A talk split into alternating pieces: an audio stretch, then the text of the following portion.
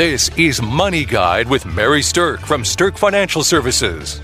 Now, here's Mary Stirk.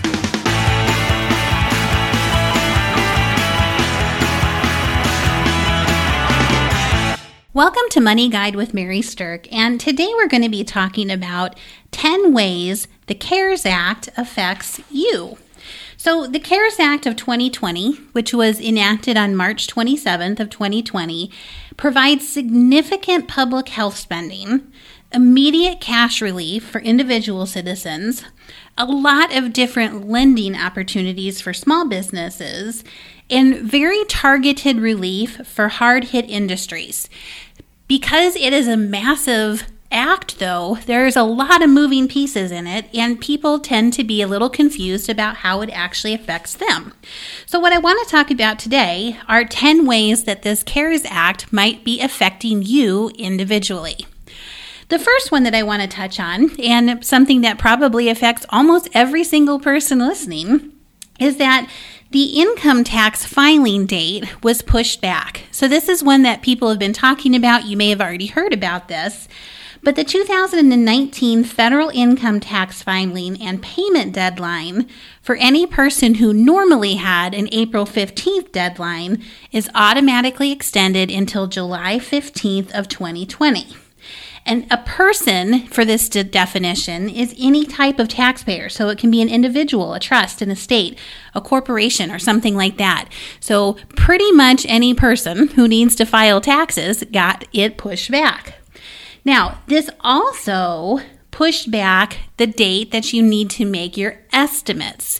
So, a lot of people out there are making quarterly estimates on their taxes, and the estimated tax payments for 2020 that were normally due on April 15th are also extended until July 15th. So, that's good to know. Gives you a little bit longer before you have to part ways with that cash. Now, Another thing that goes right along with this tax filing deadline is that the deadline to make contributions to both your traditional or to your Roth IRA for 2019 has also been extended to July 15th. So here's the great thing about that. If you didn't have time or maybe didn't have the money to fully fund your 2019 IRA or Roth IRA contribution, now you have an extra three months to do that. And guess what? Because the market is low right now, this could be a perfect opportunity for you to fund that. So not only did it push back the deadline, but it pushed back the deadline during a time that could be a great opportunity opportunity for you to take advantage of the low market. Okay, so that's the first thing was how the actual tax filing deadlines change and how those affect you. Now, the second thing, and I know that you've all heard about this, is the stimulus checks that individuals are going to get. What this technically is, is called a taxpayer recovery rebate. So basically, it's a refundable income tax credit, which is why the IRS is involved with sending these out. So, your payment, if you're going to get one, your payment is based on your 2019 or your 2018 tax returns, which is ever is the most recently filed. So, if you are going to file and get a refund, you might want to accelerate that if it keeps you within the limit. If not, they're going to go off of last year's. Now, the amount that every person will get, the individuals, is going to depend on their filing status. So, there's going to be a $1,200 check for individuals and $2,400 for joint filers. And taxpayers with children will receive $500 per child that's under age 17. Now, this is going to phase out if your income is high enough. So, this is going to phase out for taxpayers if your adjusted gross income is up to but not exceeding 150,000 for joint filers or 112,500 for head of households or 75,000 for all other types of filers. Now, if you're above these amounts, then it's going to phase out in, in chunks. So you can kind of look up the different numbers of how that phases out.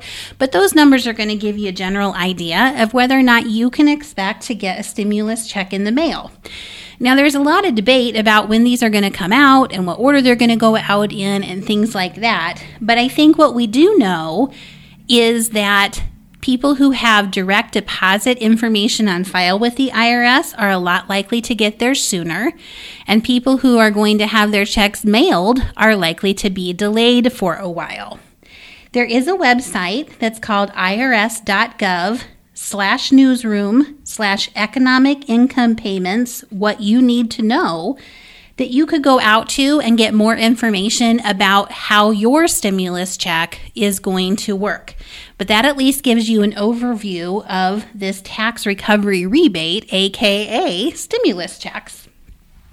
Now, for the rest of these, what I want to just say here is that this is a very fluid situation the things that we know about the CARE Act, especially when it comes to how they're actually going to be executed, these are fluid in terms of how they're happening. So, new information is released almost every day that clarifies rules and makes it a little bit more uh, I guess, easy to execute on behalf of everybody involved. So, what I go over today might have some slight rule changes by the time that it gets even uh, to you as as listening to this. But um, this is what we know now about things. So, to continue on the vein of what individual people can do, the unemployment compensation is a big deal. I was talking to my brother, and he lives out in Oakland, California, and he said that in a school near the one that his son goes to, 80% of the kids in that school have had one parent lose their job, and 60% of the kids in that school have both parents who have been laid off as a result of this current crisis.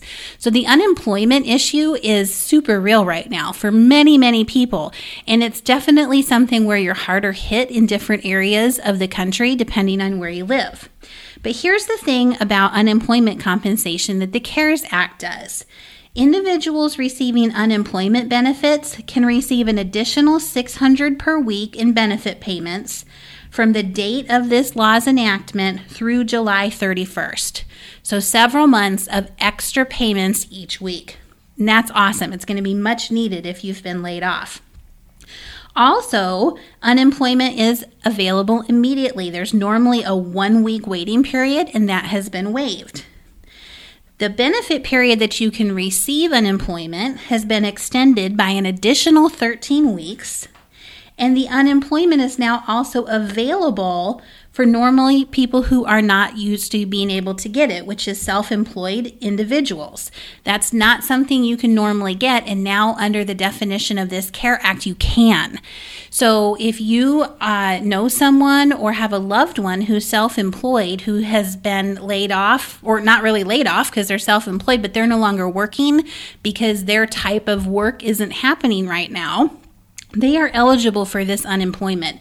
And that is truly a huge deal for people to help them get by during this crisis. Okay, another thing that is a big impact on people is required minimum distribution changes. So, minimum distributions are amounts of money that are supposed to come out of your retirement plans, like your IRA, your 401k, things like that. And you technically don't have to start doing them at this point now until age 72. Used to be age 70 and a half, but there was a big law passed at the end of 2019 that delayed it to age 72. So, on the required minimum distributions, normally what's happening is it's forcing you to take a chunk out of your retirement account and distribute to you so that they can collect the taxes. And what's happening this year because of the CARE Act is that all RMDs are being waived for IRAs, for 403bs, for 401ks, for 457. If you normally have to take an RMD, this year you do not have to. Now, the most common question that we're getting around this is oh, well, if I don't take it this year, does that mean I have to double up on it next year? And the answer to that is no. It literally is just a year where you can skip it, which is great. Now, if you are someone who has already taken your RMD, then you actually can put it back in and you have to do it within 60 days of having taken it out. That is called a 60 day rollover. It has to be done within 60 calendar days of when you did the distribution. And there are some quirky rules around this. You can only do one 60 day rollover in a 12 month period. So if you already did one of these 60 day rollovers in the last year, then you can't roll this RMD back in right now because you've already done one. But if you haven't done that and you've taken your RMD out and now you want to put it back, then you sure can. But here's another little quirky thing about that is a lot of the times for RMDs people have their taxes withheld from their RMD payment. If that's the case, it's really difficult to unwind that part of it. So let's say that you took out $1,000 and you had $200 held aside and sent directly to the IRS for taxes, so you received a net check of $800. You could put the $800 back in and that's fine. But that $200 that was already sent to the IRS, that is going to be counted as a distribution. Now, you can put $1,000 back in. So if you have the extra money, you can put a whole thousand back in. And that $200 that was sent to the IRS is just going to be extra tax that you've paid. So you'll probably get that back when it comes time to file your taxes. But the RMD does have to be returned within 60 days. If you are a beneficiary of an IRA, let's say you have an inherited IRA, you also are eligible to have your RMD waived. Now, the next thing that people generally ask us is this well, hey, you know, I take my RMD and I give it directly to a charity, and that's called a QCD, a qualified charitable distribution. And people are wondering if they can still do that this year. And the answer is yes. Anybody who's over 70 and a half can still do a qualified charitable distribution from their IRA up to $100,000 in 2020 However, since the RMDs are waived for 2020, their amount will not offset any future RMDs. So your calculations will just go on like normal in future years for your RMDs. So doing a QCD right now is not going to have any impact or any bearing on RMDs now or in the future.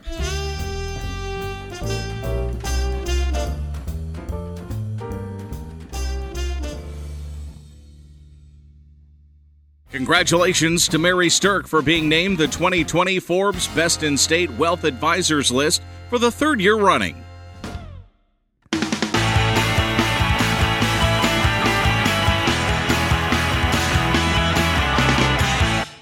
Welcome back to Money Guide with Mary Stirk, and we've talked about four different ways that the CARE Act affects you. Now we're going to dive into the next six. So, the next one I want to talk about, idea number five, is how distributions from retirement accounts have changed. So, there is now a penalty free coronavirus related distribution, which is called a CRD, available of up to $100,000 from your retirement accounts that you can take. Now, it's an aggregate number, so you can't take 100,000 out of each retirement account, it's a total of it. So, if you have been diagnosed with COVID 19, or your spouse or child is, or if you've had adverse financial consequences stemming from COVID 19, then you can take out up to $100,000 from your retirement accounts. Normally, if you're under age 59 and a half, then there would be a mandatory tax withholding on that of at least 20%. But right now that 20% is not being enforced. So if you want to take out 100,000, you can take out a full 100,000. These distributions are taxable, but there's something that can be included in your taxable income spread over three years. So it'll start in 2020. A part of it will be taxable in 2020 uh, for your this tax year, but it will be spread over those three years. And what's also interesting about this is that the amount that you distribute can be repaid as a rollover to an eligible retirement account within three years of taking the distribution. So if you take it out, you can put it back. The idea here is to give people access to their money without a significant immediate tax burden if you have been impacted by this virus. The sixth thing about the CARES Act that I think is important to know is how loans in your 401k plans have changed. Now, each plan is eligible to decide if they're going to adopt the CARE Act rules, but if your plan does adopt it, then instead of only being able to take up to $50,000 and 50% of your vested balance as a loan, Now you can take out up to 100,000 or 100% of the vested balance as a loan. Another really great thing is if you have an existing loan, then you can actually suspend all of the loan payments coming out of your paycheck. So let's say that you have a loan on your 401k, but your spouse lost their job, so cash is tight in your household right now. You could suspend your own loan payment for, you know, up until the end of the year. So that again is giving you some relief then the repayment of the loan basically just gets extended by a year. They don't double up the payments on it or anything like that. They just extend how long it's going to take until you repay that loan. So, that is a great way to access money if you need some extra cash as a result of a shortfall from this virus.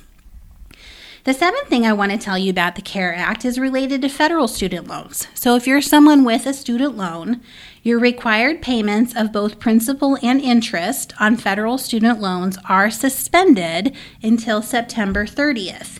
And in addition, no interest is going to accrue on these during that period. So the government has said, we're not going to be charging the interest. You don't have to make your payments. Take a break on this on your federal student loans. Okay. One thing that's very interesting that changed in this is how charitable contributions are being counted. So the government has said we want you to give to charity. So if you are taking the standard deduction, you're going to be eligible to do an additional $300 deduction for amounts given to charity. And that'll sit on stop on top of your standard deduction. There's also a one time thing that says if you are going to give charitable contributions that are significant, you actually can give up to 100% of your adjusted gross income in 2020. Basically, saying you can give 100% of all your money away for this year's income to charity and whittle your taxable income in 2020 down to zero. So if you want to be a given, this is the year to give. That is a very cool part of the CARE Act. Okay, Next couple of things have to do more with businesses. So, idea number nine and idea number 10 have to do with people who are business owners. But if you know someone who's a business owner or if you are a business owner, listen to this one. This is a game changer for you. This has to do with the net operating loss. Okay. The net operating loss of your business in 2020 is something that can now be carried backwards. So prior to the last big tax change we had, your net operating loss could only be carried back a certain number of years backwards, or you could save it and use it to offset years going forward.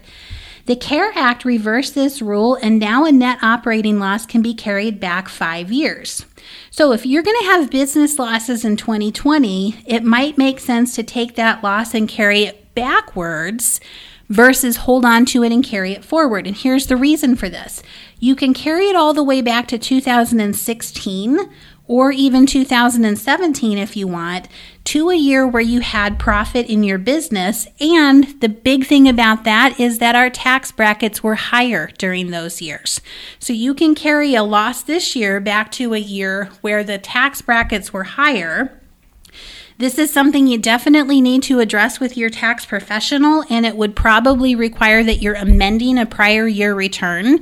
But if you take a big loss this year and offset profit from past years, that is a massive game changer for businesses in terms of cash flow and potential tax refunds. So, business owners, talk to your tax people about this because that is a huge, huge cash deal for you if you play your cards right on this and get that filed the way that it's possible to file. Okay, and then the last one that I want to mention is for business owners also. There is a lot of stuff going on right now about the paycheck protection loans and small business loans. They're called EIDL loans, economic injury disaster loans. There is a limited amount of money available for these. That may change with future stimuluses, but as of right now, there is a limited amount of this. So if you have not already been in contact with your bank to inquire about getting one of these, and you're a small business with under 500 employees, you might want to get on that pretty darn quickly Get on it before the money runs out. now, the Paycheck Protection Program is different from the Economic Injury Disaster Loan Program in that the PPP, Paycheck Protection Program, program loans, are 100% potentially forgivable. So basically what you do is you add up some of some things that you've spent in the last two in the last year based on your payroll and then you're going to apply for this loan and the loan has to be spent on things like payroll, utilities, and rent in the next eight weeks. If you don't spend it all in the next eight weeks, then there's parts of it that won't be forgivable. And if you don't have the same head count, the same number of employees when you took out the loan that you do at the end of the loan, then not all of it's going to be forgivable. The idea here is that the government is wanting to give small businesses cash to be able to continue the paychecks for their employees. That is why it's called a Paycheck Protection Program. So, those are going to go like hotcakes because people want to keep their employees and people want to be able to pay their employees. Now, the economic injury disaster loans are generally not forgivable. There may be a $10,000 advance that you can get on that that could be forgivable, but the economic disaster loans, number one, they can be used on other things, not just payroll and things like that. Number two, they can be a lot bigger, up to $2 million. And number three, they can be repaid up to 30 years. So they're very different than the paycheck protection loans are. But they also have a limited amount of money on them. So your bank is going to require documentation both on how you calculated it and then at the end of it, when you go to get it forgiven, on how you spent it. So you are going to have to gather some documentation together and it is going to be something that is a little bit of a process because banks are still getting used to figuring out exactly how to do these.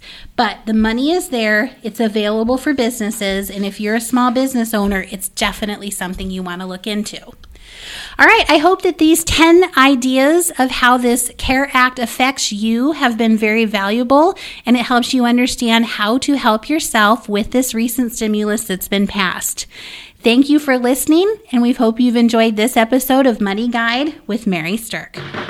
The views expressed are not necessarily the opinion of your audio provider and should not be construed directly or indirectly as an offer to buy or sell any securities or services mentioned herein. Investing is subject to risks, including loss of principal invested. Past performance is not a guarantee of future results. No strategy can ensure a profit nor protect against loss. Please note that individual situations can vary. Therefore, the information should only be relied upon when coordinated with individual professional advice. Securities and investment advisory services are offered through Woodbury Financial Services Incorporated, member FINRA SIPC. Insurance offered through Stirk Financial Services, which is not affiliated with Woodbury Financial Services Incorporated. Neither Woodbury Financial Services Incorporated nor its representatives provide tax or legal advice you should consult a qualified attorney or tax professional to answer your specific questions. Stirk Financial Services is located at 350 Oak Tree Lane, Suite 150, Dakota Dunes, South Dakota, 57049, and can be reached at 605 217 3555. Forbes Best in State Wealth Advisors list includes 10 recipients per state.